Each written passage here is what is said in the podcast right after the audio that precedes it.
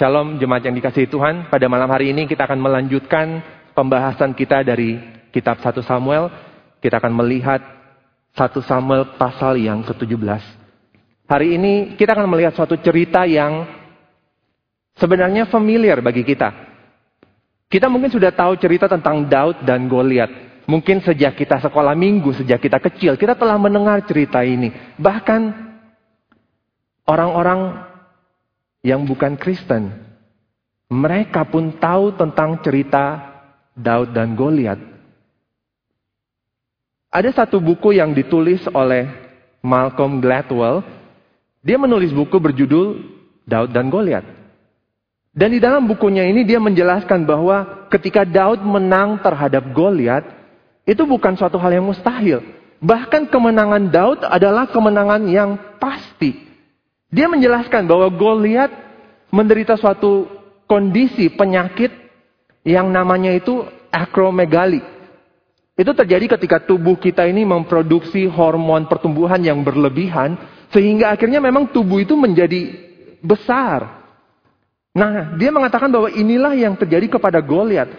Badan Goliat menjadi tinggi, gede, tapi akibatnya Goliat menjadi slow dan bahkan Goliat mengalami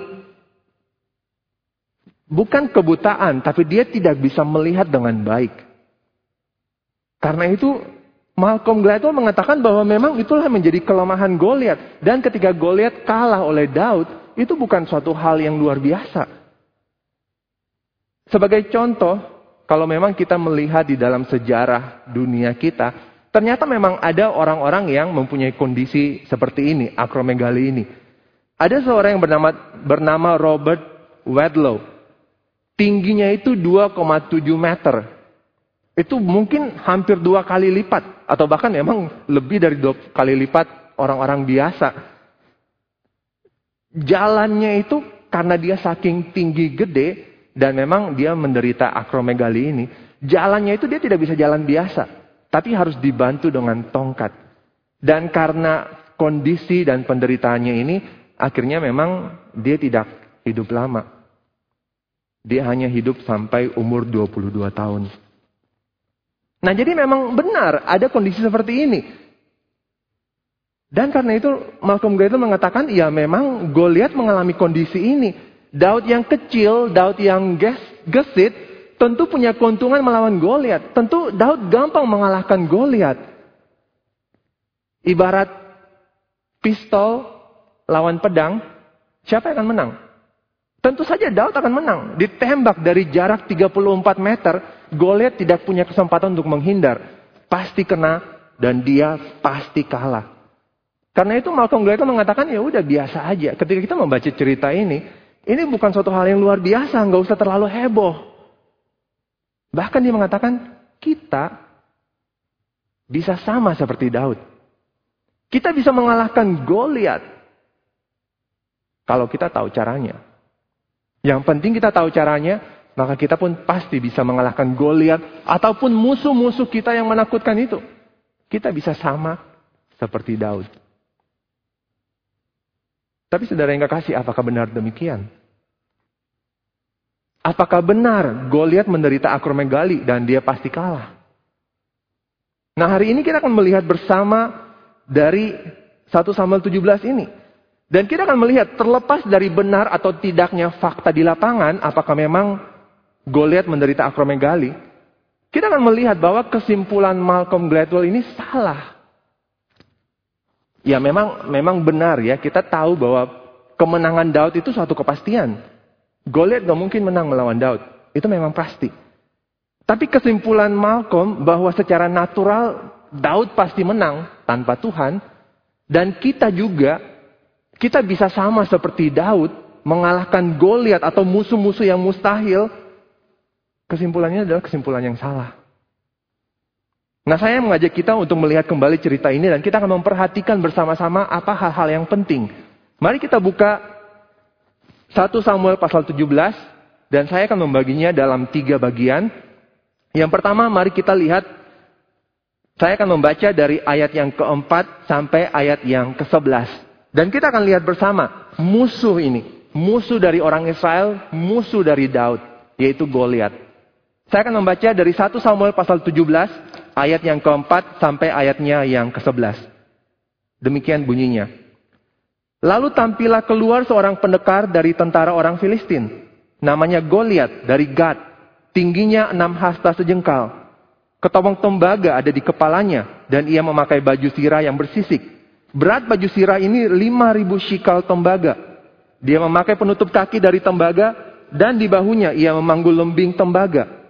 Gagang tombaknya seperti pesa tukang tenun. Dan mata tombaknya itu 600 sikal besi beratnya. Dan seorang pembawa perisai berjalan di depannya. Ia berdiri dan berseru kepada barisan Israel. Katanya kepada mereka. Mengapa kamu keluar untuk mengatur barisan perangmu? Bukankah aku seorang Filistin dan kamu adalah hamba Saul? Pilihlah bagimu seorang dan biarlah ia turun mendapatkan daku. Jika ia dapat berperang melawan aku dan mengalahkan aku, maka kami akan menjadi hambamu. Tetapi jika aku dapat mengungguli dia dan mengalahkannya, maka kamu akan menjadi hamba kami dan takluk kepada kami. Pula kata orang Filistin itu, aku menantang hari ini barisan Israel. Berikanlah kepadaku seorang, supaya kami berperang seorang lawan seorang. Ketika Saul dan segenap orang Israel mendengar perkataan orang Filistin itu, maka cemaslah hati mereka dan sangat ketakutan. Saudara yang kekasih di sini kita melihat tentang Goliat ini. Seperti apakah Goliat ini? Di dalam ayat yang keempat dikatakan bahwa dia adalah seorang pendekar. Kalau bahasa Inggrisnya dipakai kata champion, seorang juara. Dan memang kata ini biasanya dipakai untuk menjelaskan seorang prajurit infanteri. Yaitu prajurit yang maju berperang di antara garis peperangan. Mereka adalah orang-orang yang berani yang maju sampai ke garis depan, maju perang. Mereka orang-orang yang memang pasukan berjalan kaki. Nah, Goliat adalah seorang prajurit seperti ini. Sehingga kalau misalnya memang dia menderita akromegali, saya rasa tidak mungkin. Tidak mungkin dia bisa menjadi seorang prajurit. Apalagi prajurit infanteri yang harus maju berperang di depan garis perang. Kita lihat dikatakan bahwa tingginya enam hasta sejengkal. Itu berarti sekitar kurang lebih 3 meter. Tapi sebenarnya ada versi lain. Di dalam bagian atau di dalam manuskrip-manuskrip yang lain dikatakan bahwa tingginya itu hanya 4 hasta sejengkal. Ya kira-kira 2 meter lebih, 2 meter 5 senti. Tapi tetap saja 2 meter 5 senti itu lebih dari orang-orang lain. Sehingga Goliat punya keuntungan sebagai seorang prajurit. Dia punya tangan yang mungkin lebih panjang. Ketika mereka adu pedang, tentu saja Goliat punya keuntungan. Nah inilah si Goliat ini. Kalau kita lihat di dalam persenjataannya, dia memakai ketopong atau helm dari tembaga. Baju sirahnya itu dari tembaga yang beratnya sekitar 57 kg. Saya nggak tahu beratnya itu seperti apa. Mungkin kalau kita angkat barbel gitu 5 kilo, itu sudah berat. 10 kilo sudah berat. Nah tapi bajunya ini karena memang dia maju perang, bajunya itu dikatakan 57 kilo. Penutup kakinya dari tembaga, dia memanggul lembing tembaga. Mata tombaknya adalah besi seberat 6,8 kilo. Jadi sekali lagi, memang inilah gambaran Goliat yang diberikan kepada kita. Seakan-akan kita zoom in untuk melihat seperti apakah Goliat ini. Dan memang gambaran ini sangat mengesankan. Siapa pun yang melihat Goliat seharusnya terkagum-kagum dengan prajurit yang gagah ini. Mungkin kita ingat bahwa Tuhan pernah berkata kepada Samuel, Tuhan mengatakan janganlah pandang paras atau perawakan yang tinggi. Jangan melihat hanya dari penampilan luar. Dan inilah Tuhan katakan kepada Samuel ketika dia memilih Daud sebagai raja setelah Saul. Tapi di dalam cerita ini, ketika orang Israel itu melihat Goliat, pasti mereka sangat terkesan. Dan bukan hanya terkesan, takut. Mereka sangat ketakutan karena Goliat adalah musuh mereka. Dan mereka harus melawan seseorang seperti ini. Apalagi ketika mereka mendengar tantangan yang diteriakan oleh Goliat. Dia menantang mereka maju satu lawan satu untuk berperang. Yang kalah akan menjadi hamba yang menang. Kata menantang di sini sebenarnya bisa diartikan atau lebih tepatnya itu menghina, mengejek. Dia tahu dia punya keuntungan. Karena itu dia mengejek pasukan Israel, dia menghina mereka dan dia menantang mereka untuk maju. Tapi kita lihat ayat yang ke-11. Ayat yang ke-11 merangkum apa yang dirasakan oleh semua orang Israel. Termasuk Saul sebagai raja mereka. Dikatakan ketika Saul dan segenap orang Israel mendengar perkataan orang Filistin itu, maka cemaslah hati mereka dan sangat ketakutan. Saul sebagai raja Israel sudah seharusnya dia yang maju melawan Goliat. Tapi Saul sama seperti orang Israel lain sangat ketakutan. Bagaimana mereka bisa menang? Melihat Goliat, raksasa, prajurit yang demikian menakutkan, bagaimana mereka bisa menang? Mari kita lanjutkan ceritanya. Dan kita akan seakan-akan mengganti adegannya. Tadi kita telah melihat Goliat, sekarang kita akan melihat Daud. Di sini saya pakai the Messiah, Mesias, karena memang Mesias itu adalah seorang yang diurapi. Dan di sini menunjuk kepada Daud yang lebih dulu diurapi oleh Samuel sebelum peristiwa di dalam 1 Samuel 17 ini. Kita akan baca kembali dari 1 Samuel pasal 17, saya akan membacakan dari ayat yang ke-12 sampai 15. Kemudian ayat yang ke-23 sampai 26. Dari ayat yang ke-12. Daud adalah anak seorang dari Efrata dari Bethlehem Yehuda yang bernama Isai. Isai mempunyai delapan anak laki-laki. Pada zaman Saul, orang itu telah tua dan lanjut usianya. Ketiga anak Isai yang besar-besar telah pergi berperang mengikuti Saul. Nama ketiga anaknya yang pergi berperang itu ialah Eliab, anak sulung. Anak yang kedua ialah Abinadab, dan anak yang ketiga adalah Syama. Daudlah yang bungsu. Jadi ketiga anak yang besar-besar itu pergi mengikuti Saul. Tetapi Daud selalu pulang daripada Saul untuk mengembalakan domba ayahnya di Bethlehem. Kemudian ayat ke-23. Sedang ia berbicara dengan mereka, tampillah maju pendekar itu. Namanya Goliat, orang Filistin dari Gad, dari barisan orang Filistin. Ia mengucapkan kata-kata yang tadi juga, dan Daud mendengarnya.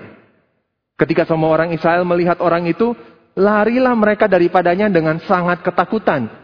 Berkatalah orang-orang Israel itu, Sudahkah kamu lihat orang yang maju itu?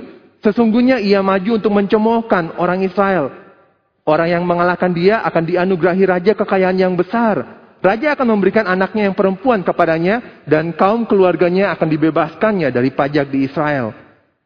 Lalu berkatalah Daud kepada orang-orang yang berdiri di dekatnya, Apakah yang akan dilakukan kepada orang yang mengalahkan orang Filistin itu? Dan yang menghindarkan cemooh dari Israel? Siapakah orang Filistin yang tak bersunat ini? Sampai ia berani mencemoohkan barisan daripada Allah yang hidup. Nah di sini kita melihat sedikit gambaran tentang Daud. Daud yang adalah anak bungsu. Di sini dijelaskan bahwa memang ada koko-kokonya. Dan tiga kokonya yang pertama itu sudah mengikut perang. Mereka dikatakan yang besar-besar itu sudah maju mengikut Saul untuk maju berperang. Ada empat yang tidak ikut. Dan termasuk Daud, berarti Daud adalah yang kelima. Nah di sini menunjukkan bahwa memang pada saat itu Daud masih terlalu kecil. Daud masih terlalu muda untuk bisa maju berperang. Bahkan ada empat kokonya yang tidak maju berperang. Jadi memang dia masih sangat kecil, belum cukup umur untuk maju berperang. Tetapi dalam ayat yang ke-15 kelihatannya Daud itu sering pergi pulang antara Saul dan rumah ayahnya. Jadi bukan suatu hal yang aneh ketika kita membaca Daud disuruh ayahnya untuk pergi menengok koko-kokonya di medan perang itu. Kemudian pergilah Daud dan ketika dia sampai di medan perang, dia pun mendengar apa yang dikatakan Goliat, termasuk tantangan Goliat, termasuk penghinaan Goliat kepada orang Israel. Nah, seperti sebelumnya, orang Israel sangat ketakutan ketika mereka melihat Goliat. Bahkan dikatakan mereka lari ketakutan ketika melihat Goliat. Tetapi ketika Daud mendengar apa yang dikatakan oleh Goliat, respon Daud di sini sangat berbeda. Di dalam ayat ini kita bisa melihat ada dua hal yang Daud katakan. Yang pertama, ada kemungkinan bahwa orang Filistin ini dikalahkan. Sehingga dia bertanya, apakah yang akan dilakukan kepada orang yang mengalahkan orang Filistin itu? Dan menghindarkan cemooh atau ejekan atau hinaan dari Israel. Respon Daud sangat berbeda dengan orang Israel lainnya dan dia mengatakan ada kemungkinan orang Filistin ini kalah. Kenapa kalian takut? Kenapa kalian bertindak seakan-akan tidak ada masa depan, tidak ada harapan? Ada kemungkinan orang ini kalah dan bahkan kita bisa menghindarkan ejekan, penghinaan yang dikatakan oleh orang Filistin ini. Dan hal yang kedua dikatakan siapa orang yang tak bersunat ini yang berani menghina umat Tuhan. Siapa orang ini berani-beraninya dia. Bahkan dengan menghina Israel, dia telah menghina Allah yang hidup. Allah Israel, Allah yang hidup. Ini respon yang sangat berbeda dari orang-orang Israel yang lain yang sedang ketakutan itu. Kemudian kita membaca lagi ceritanya, kita lanjutkan lagi. Bagian yang ketiga adalah tentang the great victory, kemenangan yang besar. Saya akan membacakan dari ayat yang ke-31 sampai 39, kemudian ayat yang ke-42 sampai 47. Dimulai dari ayat yang ke-31. Terdengarlah kepada orang perkataan yang diucapkan oleh Daud, lalu diberitahukanlah kepada Saul, dan Saul menyuruh memanggil dia. Berkatalah Daud kepada Saul, janganlah seseorang menjadi tawar hati karena dia, hambamu ini akan pergi melawan orang Filistin itu. Tetapi Saul berkata kepada Daud, tidak mungkin engkau dapat menghadapi orang Filistin itu untuk melawan dia. Sebab engkau masih muda. Sedang dia sejak dari masa mudanya telah menjadi prajurit. Tetapi Daud berkata kepada Saul, Hambamu ini biasa mengembalakan kambing domba ayahnya. Apabila datang singa atau beruang yang menerkam seekor domba dari kawanannya, maka aku mengejarnya, menghajarnya, dan melepaskan domba itu dari mulutnya. Kemudian apabila ia berdiri menyerang aku, maka aku menangkap janggutnya lalu menghajarnya dan membunuhnya. Baik singa maupun beruang telah dihajar oleh hambamu ini. Dan orang Filistin yang tidak bersunat itu, ia akan sama seperti salah satu daripada binatang itu. Karena ia telah mencemooh barisan daripada Allah yang hidup. Pula kata, kata Daud, Tuhan yang telah melepaskan aku dari cakar singa dan dari cakar beruang, dia juga akan melepaskan aku dari tangan orang Filistin itu. Kata Saul kepada Daud, pergilah Tuhan menyertai engkau. Lalu Saul mengenakan baju perangnya kepada Daud. Ditaruhnya ketopong tembaga di kepalanya dan dikenakannya baju sirah kepadanya. Lalu Daud mengikatkan pedangnya di luar baju perangnya. Kemudian dia bertiar untuk berjalan sebab belum pernah dicobanya. Maka berkatalah Daud kepada Saul, Aku tidak dapat berjalan dengan memakai ini sebab belum pernah aku mencobanya. Kemudian ia menanggalkannya. Ayat yang ke-42, Ketika orang Filistin itu menunjukkan pandangnya ke arah Daud serta melihat dia, dihinanya Daud itu karena ia masih muda, kemerah-merahan dan elok parasnya. Orang Filistin itu berkata kepada Daud, Anjingkah aku maka engkau mendatangi aku dengan tongkat? Lalu demi para allahnya orang Filistin itu mengutuki Daud. Pula orang Filistin itu berkata kepada Daud, Hadapilah aku, maka aku akan memberikan dagingmu kepada burung-burung di udara dan kepada binatang-binatang di padang. Tetapi Daud berkata kepada orang Filistin itu, Engkau mendatangi aku dengan pedang dan tombak dan lembing. Tetapi aku mendatangi engkau dengan nama Tuhan semesta alam. Allah segala berisan Israel yang kau tantang itu. Hari ini juga Tuhan akan menyerahkan engkau ke dalam tanganku. Dan aku akan mengalahkan engkau dan memenggal kepalamu dari tubuhmu. Hari ini juga aku akan memberikan mayatmu dan mayat tentara orang Filistin kepada burung-burung di udara dan kepada binatang-binatang liar. Supaya seluruh bumi tahu bahwa Israel mempunyai Allah. Dan supaya segenap jemaah ini tahu bahwa Tuhan menyelamatkan bukan dengan pedang dan bukan dengan lembing. Sebab di tangan Tuhanlah pertempuran dan ia pun menyerahkan kamu ke dalam tangan kami. Inilah ceritanya. Daud mengalahkan Goliat dan Daud memberikan kemenangan yang besar kepada orang Israel. Tapi perhatikan di sini, sebelum Daud melawan Goliat, perhatikan apa tanda kutip Injil atau kabar baik yang diberitakan oleh Daud kepada Saul. Injil yang diberikan kepada Saul Daud mengatakan jangan tawar hati karena dia. Dengan kata lain, Daud mengatakan jangan takut. Jangan takut karena Goliat. Jangan takut dengan kondisi yang ada. Jangan takut.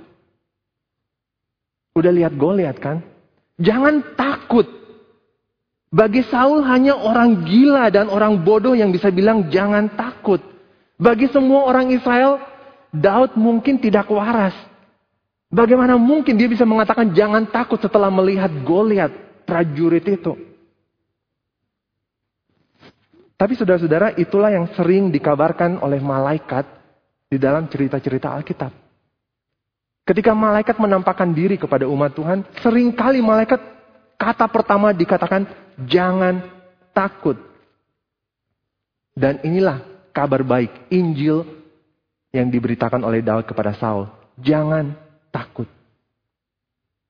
Yang kedua, Daud mengatakan hambamu ini atau dirinya sendiri akan pergi melawan dia, melawan Goliat. Dan inilah alasan kenapa Daud mengatakan kepada Saul jangan takut.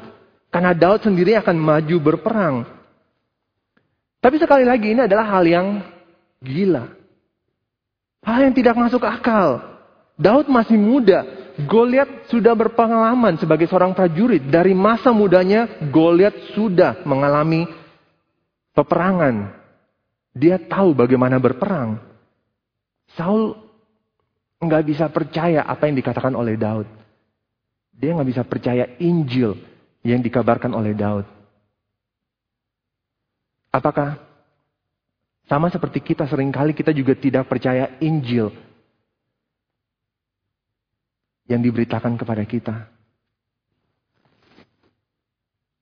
Di dalam Lukas pasal yang kedua, di dalam cerita Natal itu kita tahu bahwa malaikat-malaikat mereka menampakkan diri dan mereka berkata kepada gembala-gembala di padang, jangan takut sebab telah lahir juru selamat. Dan tandanya ada bayi yang tidur di palungan. Kalau kita adalah orang-orang yang mendengar hal itu, apakah kita juga akan berpikir nggak masuk akal? Telah lahir seorang juru selamat, telah lahir seorang Mesias, tapi tandanya tidur di palungan di kandang hewan, nggak salah. Mana mungkin bayi yang lahir di kandang hewan adalah seorang juru selamat.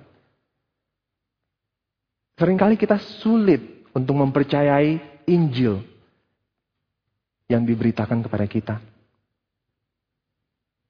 Sekali lagi kita harus ingat apa yang Tuhan katakan kepada Samuel.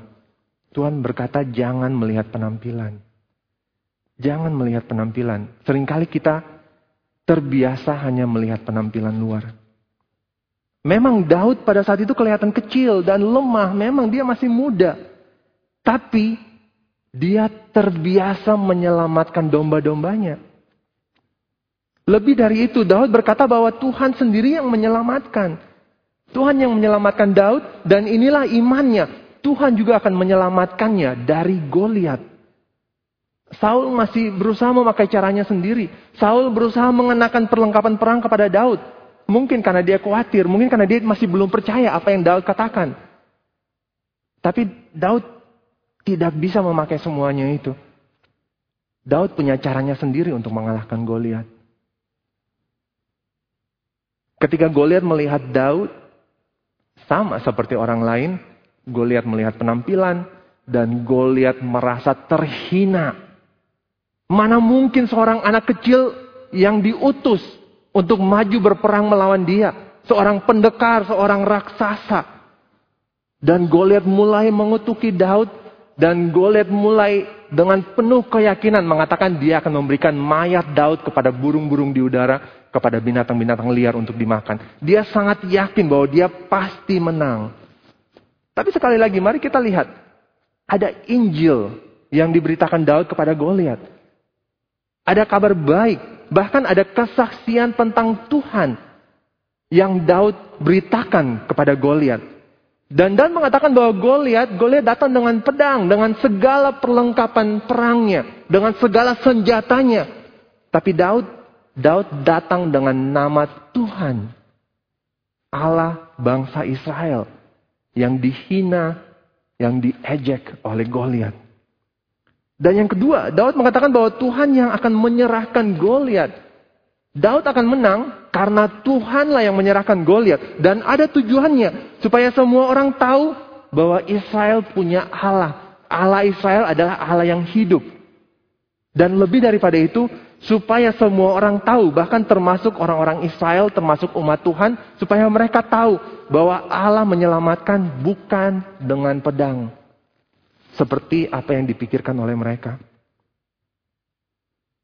Dan Daud menekankan, sebab di tangan Tuhanlah pertempuran, dan Tuhan yang akan menyerahkan Goliat ke dalam tangan orang Israel. Kalau kita terus membaca ceritanya, kita tahu bagaimana Daud menang hanya dengan umban dan batu. Bagaimana kemudian dia memberikan kemenangan yang besar kepada orang Israel. Dan mereka bisa mengalahkan orang Filistin setelah Goliat kalah dan mati. Daud dan Goliat. Kita perlu merenungkan sejenak cerita ini. Cerita yang sekali lagi sangat familiar. Kita sudah tahu cerita ini sejak kita kecil cerita yang biasanya dipakai sebagai suatu motivasi. Bagaimana kita bisa menang melawan musuh-musuh kita. Musuh yang menakutkan, musuh yang mustahil, kita bisa menang. Seperti Daud, kita pun bisa mengalahkan Goliat kita. Apa pun Goliat kita, kita bisa menang. Yang penting kita tahu caranya. Apa musuh yang paling menakutkan bagi kita? Apa musuh yang mustahil kita kalahkan? Sebagai manusia, saya rasa musuh yang paling mustahil kita kalahkan adalah kematian. Kematian. Di hadapan kematian semua orang menjadi sama. Besar kecil, kaya miskin, tua muda, semuanya sama di hadapan kematian. Kematian menjadi musuh utama manusia. Dan karena itu sejak beberapa tahun lalu ada banyak investor-investor yang sengaja investasi untuk mengatasi kematian ini.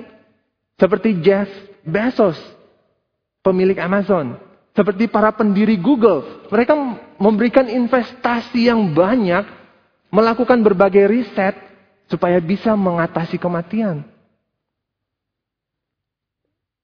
Mungkin seperti Malcolm Gladwell, mereka dan kita berpikir kita bisa menang melawan musuh kita. Kita bisa menang melawan Goliat. Yang penting kita tahu caranya. Tapi saudara-saudara, di dalam cerita ini, hari ini kita harus melihat dua hal yang penting. Yang pertama, kita melihat bahwa Daud sendiri menjelaskan, dia bisa menang bukan karena kehebatannya, tapi karena Tuhan. Dan dengan demikian kita melihat bahwa cerita Daud dan Goliat ini bukan tentang bagaimana kita bisa menang melawan musuh. Daud bisa menang karena Tuhan, bukan karena dirinya sendiri. Dan yang kedua, yang kedua, kita harus melihat bahwa kita bukan Daud dalam cerita ini. Di dalam cerita ini, kalau kita menempatkan diri kita di dalam cerita ini, kita sama seperti umat Tuhan yang lain. Sama seperti orang-orang Israel yang sedang ketakutan itu. Yang ketika mereka melihat musuh yang menakutkan, mereka lari ketakutan. Itulah kita di dalam cerita ini. Kita bukan Daud. Kita rakyat biasa yang nggak mungkin menang melawan Goliat. Kita perlu Daud untuk maju melawan musuh kita.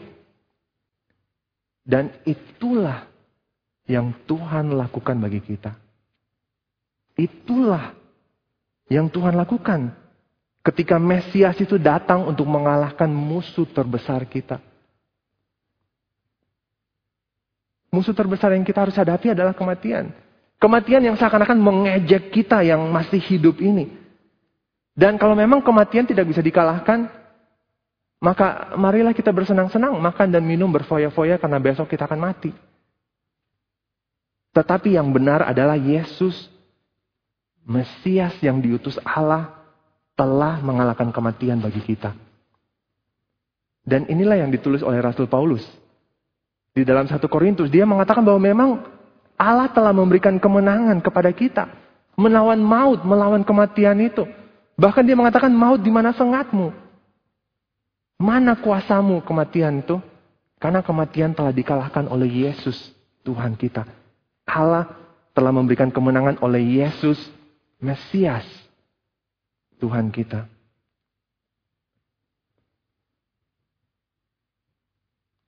Di dalam cerita Daud dan Goliat, kita melihat Daud berkata bahwa dia terbiasa, dia sudah biasa menyelamatkan domba-dombanya.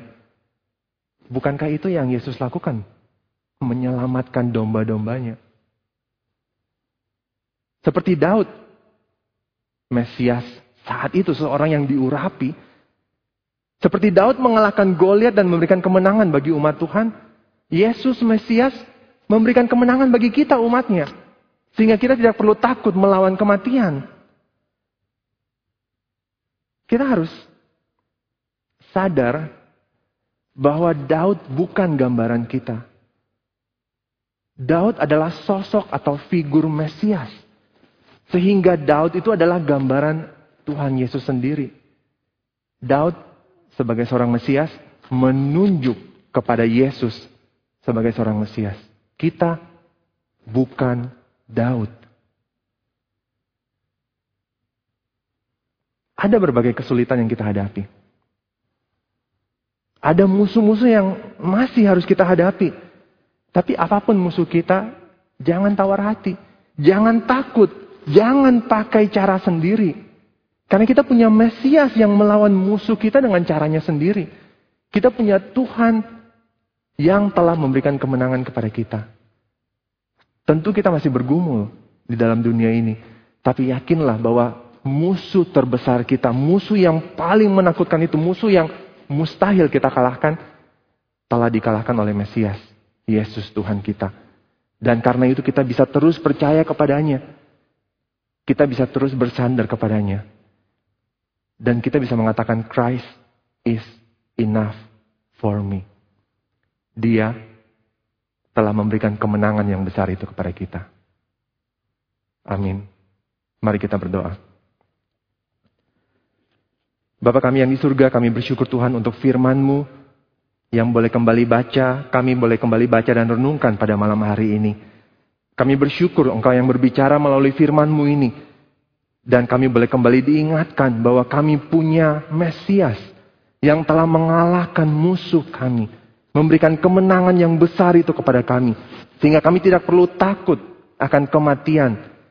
Dan di dalam lembah kekelaman sekalipun, kami tidak perlu takut bahaya karena Engkau yang selalu beserta kami. Kami bersyukur Tuhan.